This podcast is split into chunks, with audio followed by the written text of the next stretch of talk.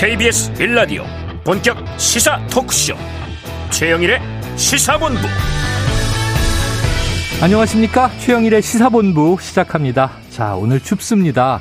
아침에 나오면서 보니까 서울이 영하 10도.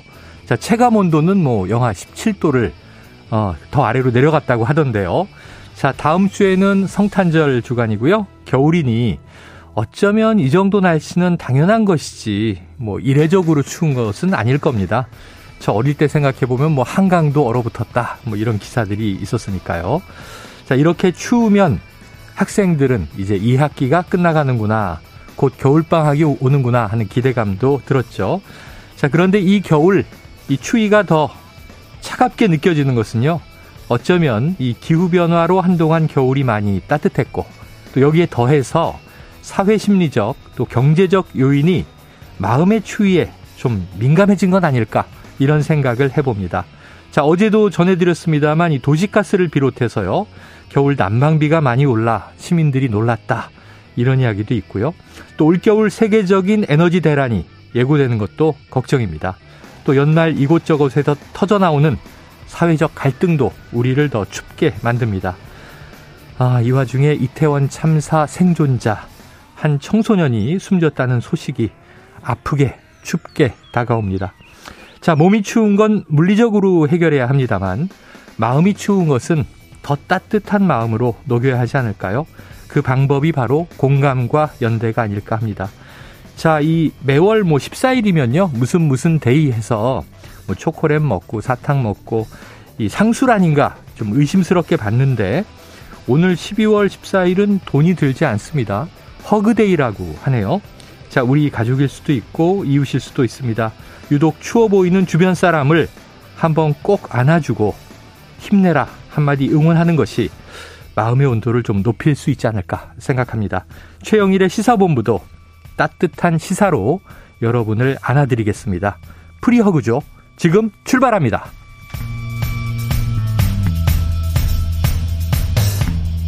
네, 1부에서는요, 오늘의 핵심 뉴스를 한입에 정리해드리는 한입뉴스 기다리고 있고요. 2부에서는 화제 인터넷 뉴스를 다뤄보는 스트릿 뉴스 파이터 준비되어 있습니다. 자, 이어서 지난 9월 윤석열 대통령 부부를 풍자하는 포스터를 붙였던 이하 작가, 최근 검찰에 송치됐다는 보도가 있었는데요. 자세한 이야기를 직접 들어보겠습니다. 그리고 10분 인터뷰, 윤석열 대통령의 문재인 케어, 이 폐기 선언에 대해서 서울의대 김윤 교수와 짚어보도록 합니다. 그리고 사건 본부까지 만나보겠습니다. 자, 1부 마지막에 신청곡 틀어드리고 있습니다. 디저트송. 오늘 꼭 듣고 싶은 노래가 있으시면 문자 샵 9730으로 마구마구 보내주시기 바랍니다. 짧은 문자 50원, 긴 문자는 100원이고요. 오늘 디저트송 선정되신 분께는 치킨 쿠폰 보내드리니까요. 오늘도 많은 참여 부탁드립니다.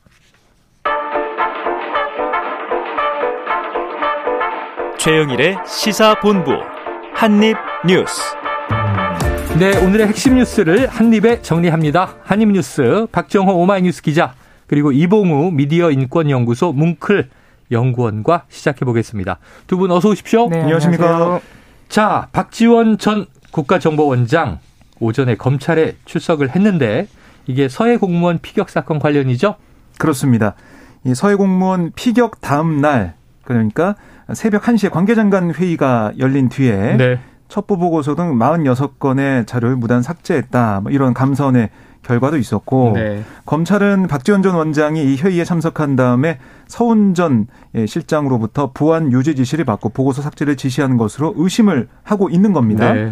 오늘 박지원 전 원장이 서울중앙지검에 오전에 도착을 해서요. 어. 어 기다리던 기자들에게 여러 가지 얘기를 했는데 네. 이렇게 말했습니다. 저를 조사함으로써 개혁된 국정원을 그 이상 정치회장으로 끌어들이지 않기를 진심으로 바란다. 아. 이걸 일성으로 얘기를 했습니다. 그래서 이런 일련의 사안, 사태가 결국에는 국정원의 정치적 중립을 흔드는 게 아니냐 네. 이런 인식을 드러낸 것으로 풀이가 되고요. 어. 그리고 저는 국정원을 개혁하려고 왔지 삭제하러 가지 않았다 이렇게도 강조를 했습니다. 오. 아울러 어 뭐 국정원 아, 직원들에게 그러니까 서훈 실장으로부터 어떠한 삭제 지시도 받지 않았고 원장으로서 국정원 직원들에게도 어, 무엇도 삭제하라는 지시를 내리지 않았다라고 네. 거듭 주장을 했습니다. 아 이게 박지원 전 원장이 오늘 어, 저희 프로그램 출연하는 날이에요. 네. 그래서 원래 2부에 여의도 정핵관 오늘 출연이 예정돼 있었는데 이 소환으로 미뤄졌고요. 아, 어젯밤에 또 KBS TV에서 잠깐 뵀더니 어. 이 최욱 씨가 자꾸 구속될 거라고 무서운 얘기를 하는데 뭐 나름 담담하게 얘기를 하시더군요. 자, 그런데 노영민 전 대통령 비서실장도 어제 소환이 됐습니다. 네. 박지원 전 원장 오늘 소환이 됐는데 공개 소환하라 이렇게 얘기했었고요. 자, 그럼 앞으로 또 누가 더 소환될 것인가 이것도 관심이고 정치권의 관심사는 결국 문재인 전 대통령까지 수사가 올라가느냐. 자, 이용권님 네. 어떻게 전망하십니까? 아, 일단 지금 서훈 전 실장 최고위급이 사실상 구속 기소가 된 상황이고 그렇죠. 김웅희 해경청장도 지금 불구속 기소 상태고 네 어, 박지원 전 원장, 노영민 비서실장 이런 고위급들이 다 소환 조사를 받고 있기 때문에 네네. 아마 다른 분들보다는 이제 문재인 대통령만 남은 것 아닌가 아. 하는 말을 정치권과 언론 보도를 통해서 많이 네네. 접하셨을 겁니다. 어, 실제로 문재인 대통령 전 대통령이 최종 승인자라는 발언을 하기도 했는데 하지만 그 검찰이 서훈 전 실장을 구속했을 때 쓴 구속 영장에 보면 문재인 대통령이나 노영민 실장을 일단 언급이 안 돼 있고요. 음. 또 서훈 전 실장을 이사 사건의 최고 책임자로 이렇게 묘사하고 규정하는 대목이 있습니다. 네네. 또 언론 보도 소수의 언론 보도지만 일부를 찾아보면 검찰 내부에서 문재인 전 대통령 수사는 이미 내부적으로 종결했다는 아, 보도도 있긴 있어요. 음. 네, 물론 지금 지배적인 양상은 네네. 정치권에서나 언론에서나 문재인 대통령이 어떤 식으로든 관여가 된 것 아니냐. 아, 이런 얘기가 계속해서 지배적으로 나오고 있긴 한데 12월 9일 또 검찰의 공소장을 보면 서훈 전 실장의 공소장을 보면 그, 그 전까지는 그 월북 외의 첩보 정황들을 다 삭제하라고 지시했다라는 혐의가 핵심적이었거든요. 네네. 근데 공소장에 보면 어, 고 이대준 씨의 피격 사실을 은폐하기 위해서 보안 유지를 지시했다. 음. 이게 직권남용이다라는 혐의만 적시되고 첩보 삭제는 일단은 공소 제기를 안 했어요. 네. 이런 부분에 있을 때는 검찰도 여전히 월북 외에 다른 조작을 가했다는 부분에서 입증이 좀 부족한 것 아니냐라는 음. 지적도 나오고 있, 기 때문에 네. 당장 누구의 문 전 대통령의 수사보다는 네. 어, 이게 월북 조작이 맞느냐 어. 그 외에 뭐 실족 등의 가능성이 언급되는데 이것을 검찰이 입증할 수 있느냐 이거는 사실관계 중심으로 좀 살펴봐야 될 것 같습니다. 네, 사실관계 중심으로 뭐 오늘도 소환 조사가 이루어지니까 또 후속 보도나 이제 검찰의 이야기가 나오겠죠. 자, 그런데 이제 최고 정점을 당시에 이제 국가안보실로 봤다면 지금 비서실은 또 달라요. 그렇습니다. 비서실이 네. 이제 문 대통령에 대해서 이제 이 내용을 정리해서 뭐 서면으로 대면 보고하고 그럼 대통령의 지시가 내려왔을 테니까 아마 어제 노영민 비서실장에 대한 조사가 음. 문 대통령과의 관계의 고리가 아닌가 생각이 됩니다. 네. 그리고 좀 계속 볼 대목이고요. 그리고 이제 네. 유족에서 음. 어, 문전 대통령을 직무유기 혐의로 고발하겠다라고 예고를 아. 했거든요. 네네네. 여기에 따라서 검찰이 추가 조사할 여지는 네, 남아 있는 상황입니다. 예. 아, 그 유족 저희가 형님 인터뷰를 했었는데 네. 어, 만약에 당시 전 대통령을 고발한다면 또 이제 이 피고발인으로 그렇습니다. 조사 대상이 될 수 있다. 네. 알겠습니다. 자, 이건 좀 또 다른 사건이긴 합니다만 이 뇌물과 불법 정치자금 수수 혐의로 구속영장이 청구된 지금 노웅래 의원에 대해서 체포 동의 절차가 개시됐어요. 이건 현역 의원이기 때문이죠. 네, 그러니까 어제 오후에 서울중앙지방법원이 노웅래 의원에 대한 체포 동의 요구서를 검찰에 보냈어요. 네. 그래서 구속 전 피의자 신문을 열기 위한 절차에 들어갔고 말씀하신 것처럼 현역 의원이기 때문에 바로 뭐 신문을 뭐그 피의자 아 그 구속영장 신문을 언제 할지는 네네. 알 수가 없는 거예요. 음.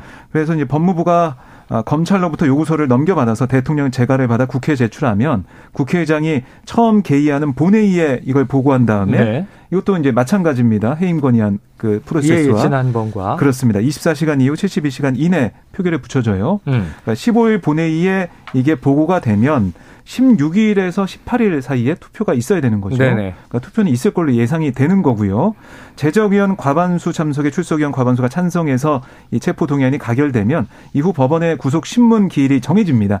여기에 노웅래 의원이 출석해서 신문을 받게 되고 구속 여부가 결정이 되게 되는 건데 우선 이제 노웅래 의원 같은 경우는 어제도 동료 의원들에게 친전을 보내서 네네. 맹세코 돈을 받지 않았다. 아. 저를 버리지 말아 달라. 라고 호소를 했고 네네. 오늘 오전에 기자회견 열고도 이 이제 검찰이 주장하고 있는 이 돈 봉투 예, 그 현금이 많았다라는 예. 그걸 사진까지 보여주면서 아니 봉투에 따로따로 돼 있던 돈을 봉투에다 빼가지고 한대 어. 뭉쳐서 돈 뭉치처럼 보이게 했다.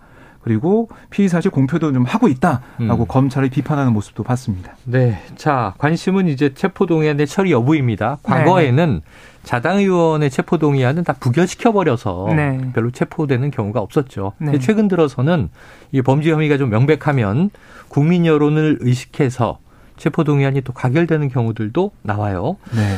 자, 지금 버리지 말아 달라. 이게 노무현 의원의 이 같은 민주당 동료 의원들에 대한 이제 호소인데 자, 과반 의석이 민주당이니까 민주당에게 주로 키가 달려 있는데 입장 정리가 됐나요? 아, 일단은 민주당에서는 부결론이 조금 더 지배적인 것으로 어, 나오고 있는데요. 왜냐하면 그동안 있었던 이재명 대표 관련 수사들 음. 포함해서 지금 노웅래 의원에 대한 수사까지 민주당에서는 어, 야당 탄압이라고 지금 받아들이고 있기 때문에 네. 이 사안에 있어서도 아마 단일 대우를 지키지 않겠느냐 하는 예상이 나오긴 하는데요.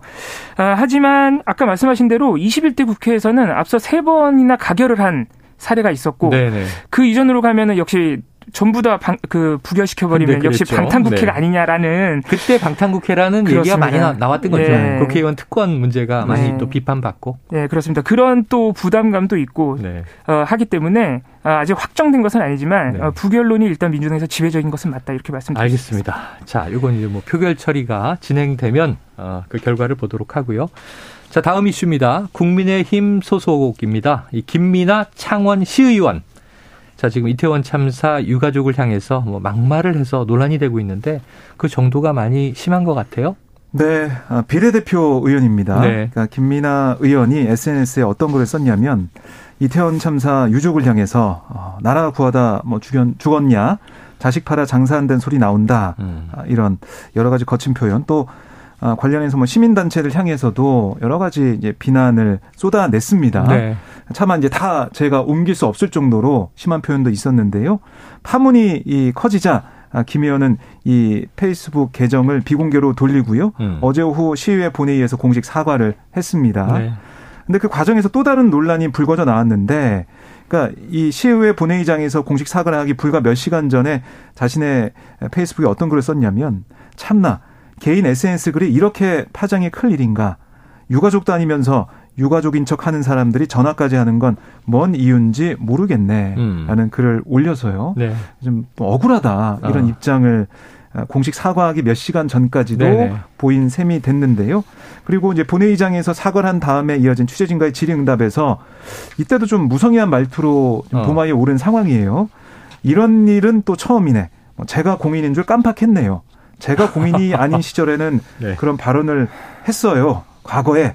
그러니까 공인인지 인식을 못해서 아, 죄송하다, 네. 죄송하다고요. 뭐 이렇게 아. 어떻게 보면 좀 날선 반응까지 보이기도 했습니다. 네네. 야 이게 정치인의 가장 기본적인 덕목은 공감 능력이 아닐까 하는데 네. 유가족은 사실은 이런 말을 보도하지 말아달라라고 음. 자제 요청도 하고 있습니다. 왜냐하면 이런 얘기를 하면서 또 거친 얘기들을 자꾸 확대 재생산하는 이 걱정이 있거든요. 자, 국민의힘 경남도당에서는 이 김 의원을 윤리위에 회부한 상황인데 지금 김 의원에 대해서는 뭐 사퇴 요구도 나오고 있습니다. 그렇습니다. 이 국민의힘 도당에서 그 징계위 회부를 해서 심지어는 그 제명을 한다 그래도 음. 사실 무소속 의원, 시의원직을 유지합니다. 네네. 네. 그렇기 때문에 지금 시민사회나 뭐 민주당, 정의당 쪽에서는 사퇴 요구가 강하게 나오고 있는 것이죠. 음. 그래서 지금 민주당, 그 경남도당 그리고 정의당 경남도당에서 모두 사퇴를 촉구하는 입장을 발표했고요. 민주노총 경남본부에서도 의원직 사퇴를 지금 촉구했습니다. 네. 그리고 정의당 경남도당 같은 경우에는 유족과 협의를 해서 어, 명예훼손 혐의로 경찰이 고발할 수도 있다 이런 네. 계획을 밝히고 있기도 합니다. 자, 이게 뭐 그런데 이제 이 한 사례예요. 김민아 창원 시의원의 얘기가 이 사실은 뭐 최근에 뭐 매일매일 지금 유족들이 가슴 아파할 만한 발언들이 정치권에서 계속 나오고 있는 것 같은데 박 기자님 왜 그런 거예요? 네, 그러니까 이게 어 이른바 이제 대통령실과 여당의 기류와 음. 좀 무관하지 않은 게 아니냐 이런 지적까지 나오고 있거든요. 네. 왜냐하면 지금 국정조사도 제대로 지금 안 되고 있는 상황이고 또 책임자 중에서 책임진 사람이 없는 거 아니야라는 음. 유족들의 의부진도 나오고 있는 상황인데 여기에 대해서 밀리면 좀 안 된다. 이런 기류가 조금씩 있는 것 같아요. 아, 밀린다, 밀리면 네, 그러니까 안 된다. 그게 어떻게 보면은 지금 모든 사람을 대변할 수 없는 기류라고는 하지만 음. 일부 좀 어, 주도적으로 어, 이 기류를 끌고 갈 수 있는 그런 층에서 또 지지층에서는 이런 인식이 있는 게 아닌가. 네. 그래서 그런 인식을 좀 바탕으로 아, 이런 지적들이 나온 게 아니냐라는 해석을 할 수가 있는데요. 뭐 김성애 전 대통령이 종교 다문화 비서관이 네네. 했던 발언, 어. 다큰 자식들이 놀러 가는 거 부모도 못 말려놓고 왜 정부에게 모든 책임을 떠넘기냐 네. 이런 얘기. 권성동 국민의힘 의원의 세월호의 길을 가면 안 된다 어. 이렇게 하면서 시민단체가 뭐 조직적으로 결합해서 정부를 압박하는 방식은 지양해야 된다. 이렇게 얘기를 하면서 네. 지금 돌이켜 보면 세월호 참사 때와 비슷하게 가는 것 같아요. 이 논란 자체가요. 그때도 어, 유족들이 좀 정치적인 거 아니냐, 정파적인 거 아니냐 음. 이런 지적이 당시 박근혜 정부 지지층에서 좀 나왔었고요. 네네. 그런 기류가 이번에 이태원 참사 이후에도 좀 보이고 있다라는 생각이 들고요. 아, 이 이태원 참사 유가족들이 정파적인 시민단체에 휘둘려 가지고 음. 뭔가 정치적인 의도를 갖고 좀 불순한 의도를 갖고 여러 가지 활동을 한다라는 프레임을 결국에는 만들려는 그런 걸로도 해석해 볼 수 있지 않나 싶습니다. 아, 그런 게 걱정입니다. 지금 예를 들면 뭐 대노동 정책이라든가 또 이제 정부가 추구하는 정책적 노선에서는 어, 또 기존 정부와 다르게 뭐 각을 세우는 사회적인 대상이 있을 수 있지만 참사는 이건 뭐 예측 불허인 것이고 그리고 정치 성향에 따라서 벌어지는 사건도 아니잖아요. 그래서 이건 정말 정부는 무조건 끌어안고 함께 우는 것. 뭐 야당이나 시민단체보다 더 먼저 정부가 안아줘야 한다고 계속 말씀을 드리고 있는데 안타깝습니다. 아 이게 아까 그 뭐 놀러 가는 걸 왜 못 말렸느냐. 음. 아니 놀러 가는 걸 왜 말려요. 청년 자녀가 놀러 가는 걸 왜 말려요 어떤 부모가. 근데 그게 죽음의 길이 될 줄 알았느냐고요. 그래서 네, 저는 그렇죠. 이 김원장 이제 방콕 특파원이 KBS 특파원이 그 외국인 사망자도 있습니다. 네. 취재해서 올렸는데 마지막 대목이 정말 아파요. 놀러 가다 이렇게 됐다고 비판하지 마세요. 음. 다른 나라에서 잘못 보면 일하다 죽은 청년들은 굉장히 대우해 주는 나라인 줄 알 겁니다. 음. 산재로 죽는 젊은이들도 얼마나 많습니까? 우리가 모두 다 막아야죠. 그렇죠. 이런 사고는 막을 자, 수 있는 사고를 참사를 예. 사망을 못 막은 것이 더 그런데 이용권님 지금 저는 이게 너무 가슴이 아픈 게 12구 참사에서 살아남았어요. 생존자예요. 고등학생인데 왜 사망한 채 발견이 된 겁니까? 예, 안타깝게도 어제 밤 늦게 들려온 소식인데요. 네. 12월 13일 밤 11시 40분경에 한 숙박업소에서 아, 생존자 10대 A군이 사망한 채 발견돼서 경찰이 지금 조사 중에 있는데요. 네. 어, 12일에 학교 시간이 지났는데도 귀가하지를 않아서 모친이 실종 신고를 했고요. 음. 경찰이 발견했습니다. 일단 검찰 경찰이 지금까지 보도상으로 어, 발표한 결과를 보면 음. 특별한 범죄 의심점이나 유서는 발견되지 않았다고 하는데요. 네. 고인은 참사 당시 친구들과 함께 이태원으로 향했는데 친구가 사망한 것으로 알려졌고요. 고인이 이에 대한 충격 때문에 그동안 병원 치료를 받아왔고 음. 학교도 잘 다녔기 때문에 큰 문제가 없는 것 같다라고 가족들도 받아들였는데 네. 이런 일이 발생해서 굉장히 아, 지금 안타깝고 참담한 상황입니다. 지금 네. 정치권에서 계속해서 어, 아, 아까 말씀해 주셨던 좀 모욕성 발언들 많이 나오고 네. 국정조사도 제대로 되지 않고 있는데 다시 한번 우리 정치권과 정부가 어떤 일을 해야 되는지 마음을 바로 잡아야 될 것 같습니다. 네, 희생, 희생자 유가족의 트라우마에 대한 대응도 국가가 해야 되고 한다고 지금 하고 있죠. 생존자의 트라우마도 있습니다. 이게 우리가 방치해서는 안 될 문제다라고 생각이 되는 큰 또 안타까운 사고가 터졌습니다. 자, 지금 12시 39분 향해 가고 있는데요. 수요일 점심, 이 추운 날 교통 상황 어떤지 알아보고 이어가도록 하겠습니다. 교통정보센터의 김민희 리포터 나와주세요. 네, 점심시간에 접어들면서 정체는 주춤해졌지만 여전히 곳곳으로 돌발 구간이 많습니다. 밤사이 내린 눈으로 도로 곳곳이 미끄러운 만큼 안전운전에도 신경 쓰셔야겠는데요. 경부고속도로 서울 방면으로 남사 진위 부근에서는 두 건의 사고가 잇따르면서 현재 5차로를 막고 처리 작업을 하고 있습니다. 이후로는 양재부터 반포 사이로 지나는 차량들이 꾸준히 많습니다. 수도권 제일순환고속도로 판교에서 일산을 지나 구리 방면으로 양주 부근 4차로에서도 사고 처리 작업을 하고 있습니다. 영동고속도로 인천 쪽으로 호법분기점 부근 사고는 이제 갓길에서 처리 작업을 하고 있고요. 더 가서는 동수원에서 광교터널 사이로 정체입니다. 이후로는 안산분기점 부근에서 작업 여파받아 서행합니다. 그 밖에 서울시내 강변북로 구리 쪽으로 월드컵 대교 부근에서는 작업을 하고 있어서 뒤로 방화대교부터 속도 줄여 지납니다. KBS 교통정보센터였습니다.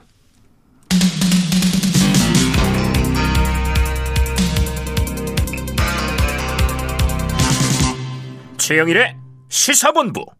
네, 다음 이슈를 보도록 하겠습니다. 오늘이 14일, 내일이면 15일. 박 기자님. 네. 15일이면 김진표 국회의장이 못 박은 내년도 예산안 합의 처리의 시한이에요. 네. 자, 내일 합의 처리 됩니까? 좀 어려워 보입니다. 어떻게 해요? 계속 아, 날짜가 미뤄지고 있는데요. 네. 김진표 의장과 또 여야 원내대표가 어제 2시에 만나가지고 네. 50분 정도 또 논의를 했어요. 음. 계속 평행선에 달리고 있는 상황이고, 아, 김진표 의장의 생각은 아직까지 확고해 보입니다. 네. 내일은 무조건 예산을 처리하겠다. 네. 그, 그 올라올 수 있는 건 두 개 아니겠습니까? 정부안하고 정부안, 민주당 민주당 예, 수정안 그게 올라오게 될 텐데 둘 중에 하나를 처리하겠다. 근데 뭐 수정안을 먼저 이제 표결하니까 민주당안이 네. 정말 표결을 통과할 수도 있는 상황이잖아요. 어. 이렇게 된다면 사상 초유의 일이 벌어지게 되는 건데 네. 김진표 의장은 이렇게 어떻게 보면 확정적으로 얘기를 하고 있어서 네. 봐야 될 것 같고 제일 이견이 큰 건 역시 법인세율 인하예요. 예. 이게 부자 감세다라는 민주당의 주장에 대해서 조용 원내대표는 아니 이전 정권 때 세금 폭탄으로 세금 올려놓고 조금 깎아서 서민들을 위한 감세라고 하는데 이게 말이 되는 거냐. 음. 법인세율을 조정하면 오히려 고용 창출과 투자를 유발할 수 어, 있는 거다. 그러니까 네. 법인세율을 낮춰야 우리 경제가 살아난다. 이런 취지의 주장을 했고 최고 세율을 그대로 두고 아래 구간의 폭로을 혜택 주자. 음. 이게 우리 국민들 대다수의 서민들을 도와주는 길이 아니겠느냐라는 게 박홍근 원내대표의 얘기였는데 네. 결국에는 합의한 마련을 촉구하고 있는 김진표 의장의 목소리는 계속 어제 의장실에서 맴도는 상황이었고요. 아. 내일 시한 오늘 원래는 이게 시트 작업이라고 하죠. 예산 명세서 작업도 다 해야 돼요 기재부에서 네네네네. 네, 네, 네. 이 시간이 물리적 시간도 있기 때문에 거의 뭐 시간이 좀 촉박하다. 오후까지는 어떻게든 돼야 내일 시간을 지킬 수 있다 볼 수가 있겠습니다. 자, 지금 이제 이 뭐 어제 국회의장과의 양당 원내대표 모임도 사실상 평행선을 그었다. 뭐 결렬에 가깝다. 이렇게 보여지는데 자, 오늘 보니까 박홍근 민주당 원내대표가 기자 간담회를 열었어요. 이영권님, 여당을 향한 최후 통첩이 나왔다. 자, 뭐라고 통보했습니까? 어, 일단 예고한 대로 지금 민주당이 단독안을 내놓은 상태이기 때문에 네. 사실 지금까지 협상이 지금 이 순간까지도 잘 안 된 상태이기 때문에 네. 어, 아무래도 내일 어, 본회의에서 어, 그동안 예고한 대로 어. 어 민주당 단독안 처리가 어, 실질적으로 벌어질 수 있다라는 네. 어, 입장이 지금 야당 민주당의 입장인 것으로 나와 네. 있습니다. 네. 이게 압박이겠죠? 그러니까 박홍근 원내대표는 오늘 눈에 띄는 부분이 네. 939조 예산 윤석열 정부의 그 예산 네. 그건 거의 그대로 인정하는 거다. 거기서 939조 아니잖아요. 야, 639조. 네, 네, 깜짝 놀랐습니다. 아, 예. 300조가 아, 더 늘면 안 되죠, 지금. 날씨가 춥다 보니까 숫자를 네. 좀 헷갈렸습니다. 이게 이제 전년도에 비해서 약간 이제 깎인 예산이에요. 네, 그래서 건전 예산을 하겠다, 건전 네. 재정하겠다는 게 지금 정부의 입장인데 네. 거기서 민주당 수정안 이게 감액 예산이라고 해도 0.7%밖에 안 되는 네. 뭐 많은 예산이 깎이는 건 아니다라고 얘기를 하고 네. 있습니다. 대통령실 이전 비용과 뭐 낭비성 예산을 줄이고 경찰국 같은 위법 시행령 예산도 삭감하겠다 이 정도다라고 네네. 강조하고 있어서요. 이 의지를 분명히 드러낸 거고 여당 입장에서도 어 이게 쉽지 않을 텐데 왜냐하면 이게 맞추기가 쉽지 않거든요. 근데 그렇지. 여당에서도 예. 어 이게 진짜 되는 거 아니야 이런 분위기가 나오고 있고 그리고 한편에서는 아니면 어차피 수정안이 통과가 돼도 추경을 해야 된다. 음. 추경을 하려면 그때 다시 논의하면 되는 거지. 그래서 일부에서는 우리가 그렇게 걱정할 필요는 없다. 음. 이런 얘기까지 나오고 있습니다. 음. 그래요. 추경을 하면 된다. 전 이런 대목에서 박정우 기자가 나중에 정치할 것 같아요. 제가요? 300조 틀려놓고 천연덕스럽게 아유 날씨가 추워서 날씨가 추운 거하고 숫자 틀리는 게 무슨 상관이 있습니까? 아, 예. 아, 능청스럽습니다. 네. 네. 자, 지금 초유일이 벌어진다. 이 예산안은 야당이 짜고 그걸 내년도에 정부가 집행해야 되는 참 기묘한 일이 벌어질 수도 있다. 그럴 수도 있는 가능성이 높아졌습니다. 네. 자, 넘어가 보죠. 지금 연말 정국이다 보니까 이제 특별 사면, 특사 얘기가 솔솔 나옵니다. 지금 이제 이명박 전 대통령 사면이 뭐 확실시된다 이런 보도가 많고요. 대신에 이게 워낙 특별 사면, 대통령의 고유 권한이지만 국민 통합을 위해서 쓰여지는 거잖아요. 그러니까 균형을 맞춰야 되다 보니 정치인 사면은 여야를 좀 섞어서 하는 경향이 있었는데 자, 이른바 드루킹 사건으로 징역 2년 선고받고 복역 중인 김경수 전 경남도지사 계속 이제 이름이 오르내려요. 그런데 네. 당사자는 자필 편지로 강하게 어필한 내용이 있죠. 네, 그러니까 어제 이제 기동민 민주당 의원을 예, 통해서 네. 어, 김경수 전 지사의 의중이 전달은 됐죠. 음. 가석방 원하지 않는다. 원하지 않는다. 이번에는 김 전 지사의 부인 김정순 씨가 페이스북에 김경수 전 지사가 직접 보낸 음. 편지를 올렸습니다. 친필 편지를. 그렇습니다. 어, 그 내용을 보면 가석방 불원서라고 제목이 되어 있고요. 네. 나는 가석방을 원하지 않습니다라는 제목으로 한 200점 원고지 한 장 분량의 짧은 글인데 네. 가석방에 대해서 이렇게 얘기했어요. 김 전 지사가 교정시설에서 뉘우치는 빛이 뚜렷한 뭐 그런 요건을 갖춘 수용자 중에서 대상자를 선정해서 법무부가 신청하는 건데, 어 근데 처음부터 나는 줄곧 무죄를 주장해 왔다. 음. 받아들일 수 없는 요건이다. 네네. 이거는 창원 교수도 교도소 측에 이미 여러 차례 밝혀왔다. 어. 그럼에도 이런 제도가 무관하게 가석방 심사 신청이 진행됨으로써 불필요한 오해를 낳고 있어서 네네. 다시 한번 분명히 밝힙니다.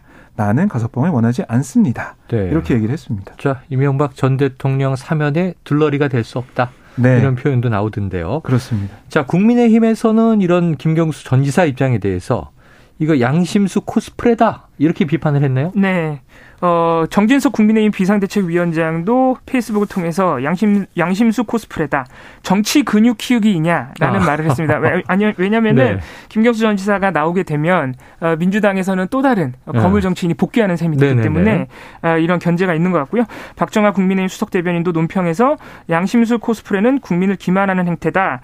어, 독립운동하다 투옥된 독립투사라도 되는 줄 알겠다라고 음. 비난하기도 했습니다. 네. 자, 여기서 이제 또 묘하게 걸려 있는 게 석방 여부보다는 복권 여부죠. 네. 피선거권 이 자격 정지가 네. 돼 있기 때문에 그대로 가면 이제 2028년까지 김경수 전 지사는 어떤 선거도 나올 네. 수가 없는데 그렇습니다. 복권이 돼야만 이제 정치 활동을 할 수 있는 거죠. 그렇습니다. 자, 지켜보도록 하죠. 저희가 엊그제 이 류사명 총경을 직접 인터뷰를 했습니다.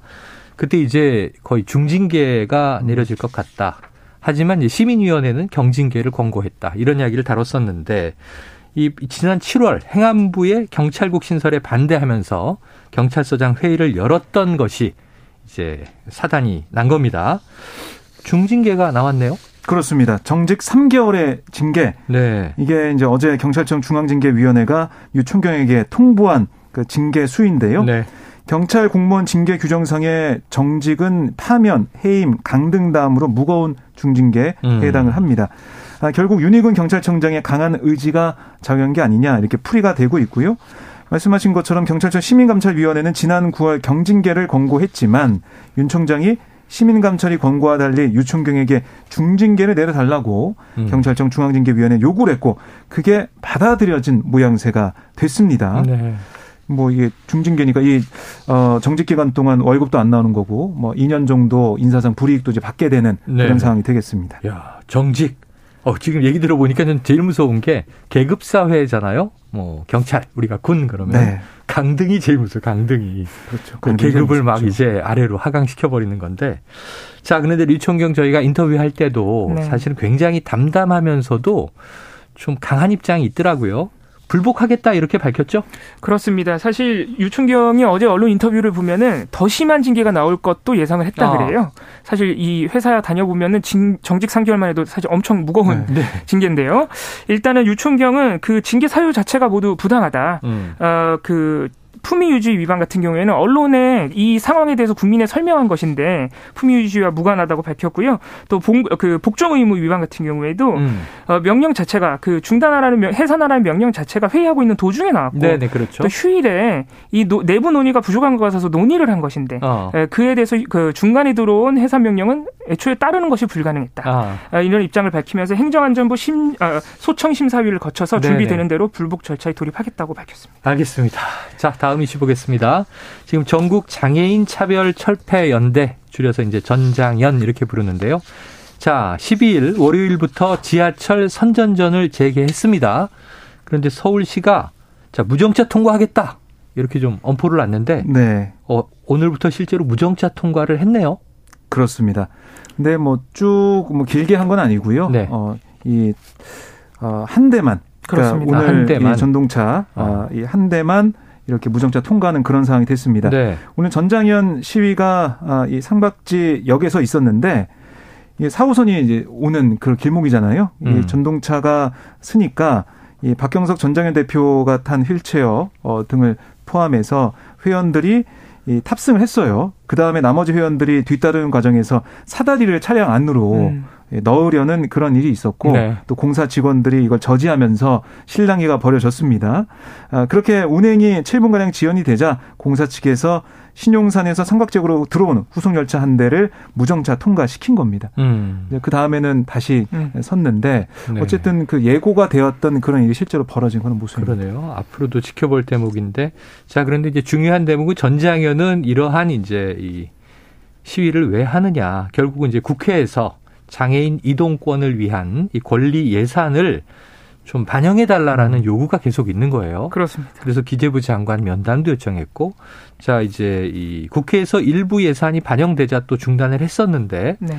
지금 이제 재개한 것은 이게 문제가 있다라는 주장인 거죠? 그렇습니다. 11월 선전전 당시에 어, 중단을 했던 이유가 당시 국회 보건복지위원회에서 장애 활동 지원 서비스 단가 인상이라든가 음. 탈시설 사업 예산 어, 인상 이런 부분들을 대폭 반영해서 상임위를 네. 통과시켰어요. 네. 그래서 중단했던 것이고 그 이후에 이 가장 중요한 건 사실 이동권 예산인데요. 네네. 저상버스 도입이나 콜택시 운전원 어, 고용이라든가 네. 또 시외 고속버스는 아예 지금 저상버스가 없는 상황이기 때문에 이번 이런 부분들에 대한 요구가 있었는데 어, 아쉽게도 이 부분 예산은 요구했던 5,300억 중에 2천억이 감액된 상태로 아. 현재 반영된 네네네. 상태고 더군다나 지금 여야 공방 예산안 공방이 사실 이 장애인 권리 예산 과는 조금 무관하게 굉장히 음. 후순위로 밀려 있는 상황이기 때문에 네.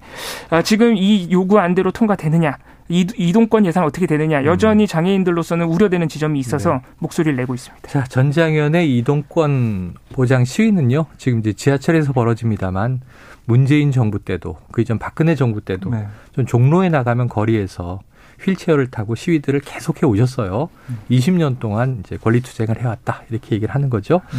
자, 우리가 조금은 더 연말에 그 소리에 귀를 기울였으면 하는 생각도 듭니다. 자, 이 김광동 신임 진실과 화해 위원장의 역사관이 논란이다. 소식도 들어와 있는데 이건 다음에 또 차근차근 다뤄보도록 하겠습니다.